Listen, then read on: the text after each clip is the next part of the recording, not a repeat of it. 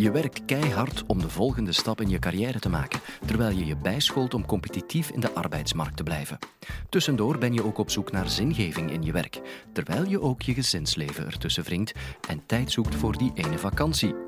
De druk wordt steeds hoger en hoger, tot het moment dat je beseft dat je eigenlijk uitgeput bent en je je job in vraag begint te stellen.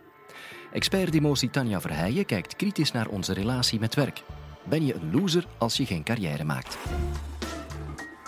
Dit is de Universiteit van Vlaanderen.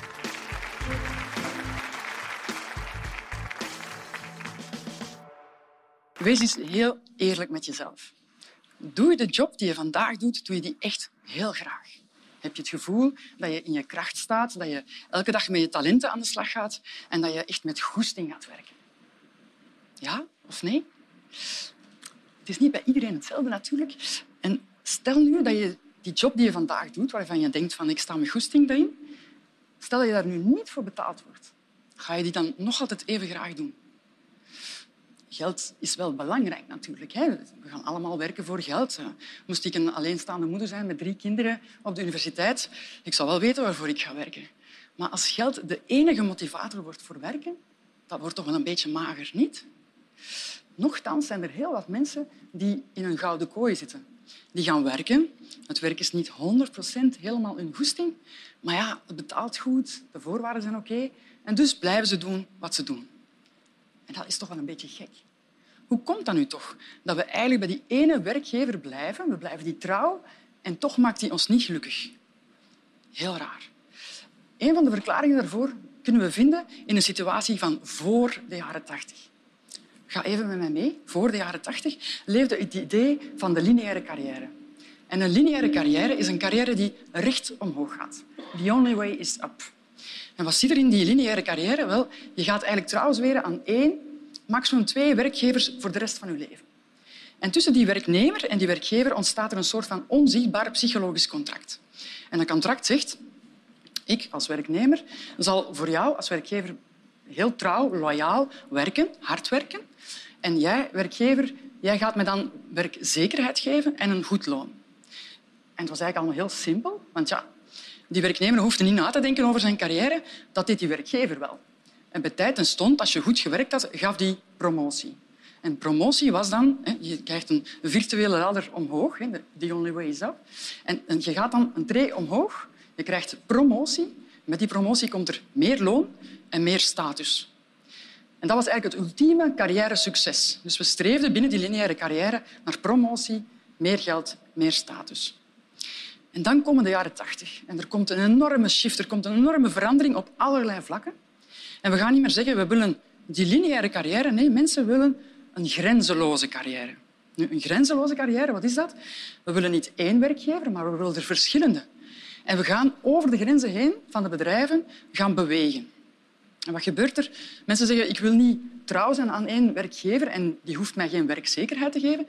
Ik wil eigenlijk zinvol werk doen. Ik wil inzetbaar zijn. En wat betekent dat? Dat je eigenlijk thuiskomt en je zegt van ik heb vandaag een steen verlegd. Of een kiezeltje. Ik heb zinvol werk gedaan. En dat psychologisch contract waar ik het er straks over had, dat gaat helemaal veranderen. En dat gaat iets worden als zijn ik werknemer zal bij jou werkgever blijven zolang dat je mij zinvol aan het werk houdt. Dat ik iets kan leren, dat ik ervaringen kan opdoen en met die ervaring wil ik weer verder. En zolang dat je mij die ervaringen geeft, dan blijf ik hier en anders ga ik gewoon ergens anders. Dat is een hele andere constellatie. En het succes binnen dit soort carrièremodel is niet meer promotie, omhoog, meer. Nee, het succes is subjectief, ligt helemaal in mezelf. Ik kom s'avonds thuis en ik heb een steen verlegd. Dat is succesvol zijn. Dat is een heel ander gegeven. Nu, die carrière, het denken rond die carrière gaat niet alleen veranderen na de jaren tachtig, maar je krijgt ook als individu een heel andere soort job. Het is niet meer eenvoudig en, en duidelijk. Je hoeft er niet na te denken. Nee, nu gaan we echt zelf nadenken. We krijgen eigenaarschap. We gaan er zelf over onze loopbaan beslissen. Um, maar onze loopbaan wordt wel veel ingewikkelder. We krijgen niet één taak, maar verschillende taken. We gaan multitasken. Uh, we moeten... Het wordt allemaal heel erg ingewikkeld. En wat er ook nog gebeurt, is onder invloed van allerlei evoluties, digitale e-, evolutie, maar ook globalisering, grenzen gaan open. Die organisaties die moeten concurreren met andere organisaties aan de andere kant van de wereld. En dat betekent dat die beweegbaar moeten zijn, wendbaar. Maar als die organisaties wendbaar moeten zijn, moeten die werknemers die daarin zitten ook wendbaar zijn. Dus je ziet die druk stijgen op die werknemers binnen die organisaties, want die moeten on top zijn, die moeten bijstuderen, die moeten weten waar ze mee bezig zijn. En daarnaast, het gaat nog verder, dus je hebt ons individuele carrière, ons werk, de organisatie die enorm verandert, maar de samenleving verandert eigenlijk ook. En terwijl je vroeger, eigenlijk een, een voor de jaren tachtig, had je het idee van oké, uh, huisje, tuintje, gezinnetje, alle toeters en bellen. Voor mijn dertig dan ben ik goed bezig. En ik, uh, ik, krijg eventueel kinderen en uh, tegen mijn zestig is mijn huis afbetaald, zijn de kinderen buiten en dan kan ik rustig op pensioen gaan. Nee, in die nieuwe, wendbare carrières, wat krijgen we nog? We krijgen meer echtscheidingen en nieuw samengestelde gezinnen. Dat betekent dat huis ja, dat is al weg in die eerste echtscheiding. En dus je zit aan een nieuw huis af te betalen. Ja, en die kinderen ja, die komen dan samen in die nieuw samengestelde gezinnen, maar je begint ook nog eens aan nieuwe kinderen op een latere leeftijd. En dat betekent dat je tegen dat je aan je pensioen bent, dat het huis helemaal nog niet is afbetaald en die kinderen zijn helemaal nog niet buiten. En dus zijn er mensen die zich hun pensioen niet kunnen permitteren, omdat alles nog niet rond is, bij wijze van spreken. Dus al die dingen veranderen en we gaan helemaal mee in dat verhaal van die druk binnen die carrière en dat werk. We doen het zelfs nog veel erger. We gaan dat ook overbrengen op onze kinderen. We gaan zeggen, je moet goed studeren, negen en tien halen, dat je een goed diploma hebt, dat je mee kan in deze rat race en deze hele uh, ingewikkelde wereld. En eigenlijk is één diploma niet genoeg. Je moet er twee hebben. En ga ook nog maar die buitenlandse uh, ervaring opdoen, want dat geeft je nog meer kansen op de arbeidsmarkt. Je ziet de druk alsmaar groter worden. En wat gebeurt er? Ja, simpel. Mensen worden ziek, krijgen stress, krijgen burn-out. We krijgen epidemisch aan burn-out. En wat zie je als mensen in burn-out gaan? Wanneer ze terugkomen op de werkvloer, zeggen ze voor mij hoeft het niet meer. Heel vaak zeggen ze ik wil of ik kan niet meer op datzelfde niveau meegaan. En dus wat doen ze? Ze zetten een stap terug in hun carrière. En een stap terugzetten in je carrière, dat heet een demotie. Nu, er is nog iets heel erg raar aan de gang. Ik vertelde over de lineaire carrière voor de jaren 80 en de grenzeloze carrière na de jaren 80. Dat is dus eigenlijk een mindshift, zoals we dat noemen. Dus iedereen begint anders te denken. En wat heel gek is, is dat zo'n mindshift die gaat heel traag. Een beetje zoals de Titanic. Nu, je weet wat er allemaal mee gebeurd is. Die ging een beetje te traag. Wij zijn eigenlijk ook wel een beetje zo. Dus wij denken eigenlijk nog altijd vandaag dat the only way is up en dat promotie het grote succes is. Terwijl we eigenlijk al in een heel andere constellatie zitten. Dus heel, heel erg gek. En wat maakt nu het probleem met demotie? Dat als je nog altijd denkt dat promotie succes is, ja, en je zet daar demotie tegenover en je zet daarbij een stap terug, dan wordt eigenlijk demotie het omgekeerde van succes, namelijk een mislukking. Hoe erg is dat? Gaat toch niemand geen demotie doen als geassocieerd wordt met een mislukking. Compleet echt helemaal gek. Nu, ik ga eerst uitleggen wat een demotie precies is. Dat bestaat eigenlijk uit vier elementen. Een eerste is een functieverlaging. Wat betekent dat? Denk aan de hiërarchie binnen bedrijven. Je gaat eigenlijk één trapje of twee trapjes naar beneden. Hoe moet je dat voorstellen? Heel vaak wordt een functieverlaging uitgedrukt door uw titel. En dat zit op verschillende niveaus, want demotie komt zowel voor bij arbeiders als bedienden. Bijvoorbeeld een manager. Je bent een people manager en morgen ben je een expert. Daar gaat die titel al. Ehm, je bent een teamleider als bediende en je wordt een teamlid. Of je bent een werfleider en je wordt weer terug opnieuw arbeider. Dus daarvan wordt het heel erg duidelijk wat eigenlijk een demotie is. Zo'n functieverlaging.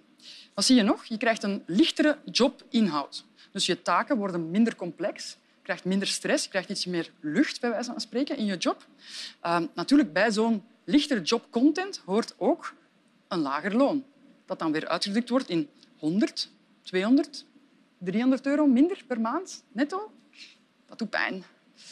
Dus we hebben een functie, we hebben een jobinhoud, we hebben een loon en we hebben autoriteit. En autoriteit dat wordt uitgedrukt door het aansturen van mensen. Ik stuur vandaag 200 mensen aan en morgen niemand meer dan verlies je autoriteit. Mensen zien, je bent niet meer degene, de leider van de ploeg, je bent niet meer degene waar we verantwoording moeten aan afleggen, want je bent het niet meer.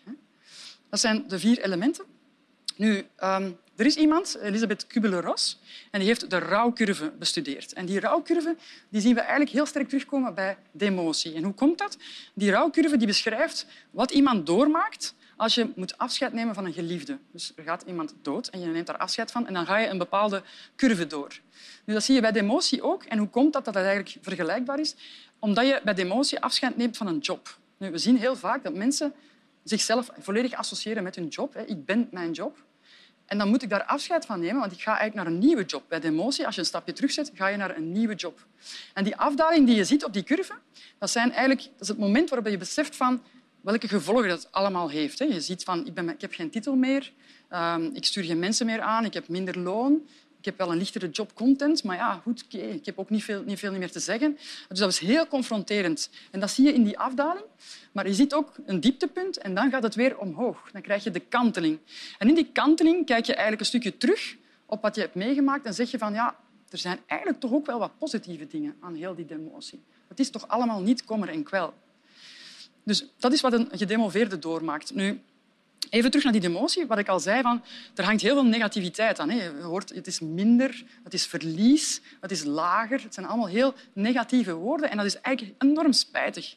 Want demotie houdt heel veel opportuniteiten in zich. Bijvoorbeeld, we willen terug opnieuw gaan studeren. Maar een topcarrière met een topopleiding combineren, dat is niet gemakkelijk. Als je even een stapje terugzet in je carrière om die nieuwe skills te leren, en dan kan je terug opnieuw een grote sprong voorwaarts maken, want dan heb je weer extra kennis. Dat is eigenlijk een hele positieve uiting van een demotie. Of nog, we moeten langer doorwerken. Iedereen moet langer werken. De vergrijzing treedt toe, maar ja, we gaan dat niet allemaal kunnen betalen. En dus moeten we langer werken. Maar ja, heel veel ouderen zeggen sorry, maar ik kan dat zo lang niet volhouden daarboven. Ik ga een stapje terugzetten, zodat ik minder stress heb en dat ik op een rustige manier naar mijn oude dag kan opschuiven. Niet elke oudere is oud, uiteraard. Maar goed, dat zijn een aantal voorbeelden waarin je ziet dat een demotie eigenlijk een opportuniteit is. Ook het de combinatie van werk en gezin loopt heel vaak compleet fout. Als je dan op dat moment een stapje terug kan nemen en voor de kinderen kan zorgen en zeggen van oké, ik ga later terug opnieuw uh, een stapje vooruit zetten, wanneer de kinderen zelfstandig zijn, waarom niet? Hè? Dat kan perfect en er is helemaal niks mis mee. Uh, nu, waarom zit ik dat hier nu allemaal te vertellen? Daar zijn twee redenen voor. Een eerste reden is, in de toekomst gaat demotie alleen maar toenemen. Dat gaat eigenlijk een onderdeel worden van onze carrière, van iedereen zijn carrière hier, die hier zit. En ja, als dat, er zijn een aantal elementen die wijzen op het feit dat het gaat toenemen. Bijvoorbeeld, denk aan de digitale revolutie die nog altijd bezig is, de robotisering. Ik ga even zwart-wit schetsen. Ehm, als robotten ons werk overnemen, ja, wat ga je dan met al die mensen doen die aan het werk zijn? Een voorbeeld. Ik weet niet hoe lang het geleden is dat jullie nog eens uh, in een bankkantoor geweest zijn, bij de bankbediende, om geld af te halen. Ja, dat doen we al heel lang niet meer. Uh, we gaan dat uit de muur halen of we gaan internetbankieren. En die bank met die bankbedienden en bankkantoorhouder, die hebben we eigenlijk helemaal niet meer nodig. Ja, wat gaat hier met die kantoorhouder gebeuren, denkt u? Waarschijnlijk een demotie. Uh, wat gaat er nog allemaal gebeuren? Ja, vergrijzing, heb ik eigenlijk al gezegd, als opportuniteit. We gaan ook levenslang moeten leren. We gaan dat allemaal moeten doen. Dus eigenlijk bereid u maar al voor dat we ook wel af en toe een stapje terug gaan moeten zetten om dat verder te kunnen volhouden. Wat zie je nog? Organisaties zijn aan het veranderen. Er zijn heel veel organisaties die aan het experimenteren zijn met zelfsturende teams. Een zelfsturend team, het woord zegt zelf, het stuurt zichzelf. Waar is die leidinggevende? Die hebben we niet meer nodig. Wat gaat er met die leidinggevende gebeuren? Waarschijnlijk een demotie. Dus ja, die, die demoties gaan alleen maar toenemen. Ik heb, ik heb al een paar voorbeelden gegeven. Nu, een tweede reden waarom ik dat vertel is omdat als die demoties effectief gaan toenemen, ja, dan kunnen we de emotie maar beter omarmen. En eigenlijk, net als we promotie omarmen, de emotie koesteren, want het houdt toch wel echt heel veel voordelen in zich. Hè? Je kan langer doorwerken, je kan terug een job doen waar je goestingen hebt. Als je te hoog gepromoveerd bent en je zet een stap terug, dan hoef je niet meer op de toppen van je tenen te staan om je job aan te kunnen. Maar dan kun je rustig, op je gemak, je job doen en goed doen.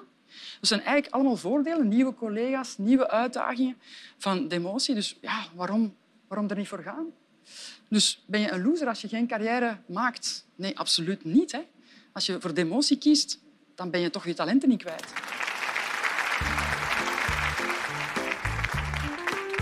Een stapje terugzetten om opnieuw vooruit te gaan is goed advies. Meer weten over je werkrelatie? Beluister podcast 172. Hoe gezond is flexibel werken? Van arbeidssocioloog Christophe van Roelen. Ben je geïnteresseerd in hoe ver je stressgrenzen reiken? Luister dan naar onze eerste podcast met klinisch psychologe Elke van Hoof. Hoeveel stress kan een mens aan?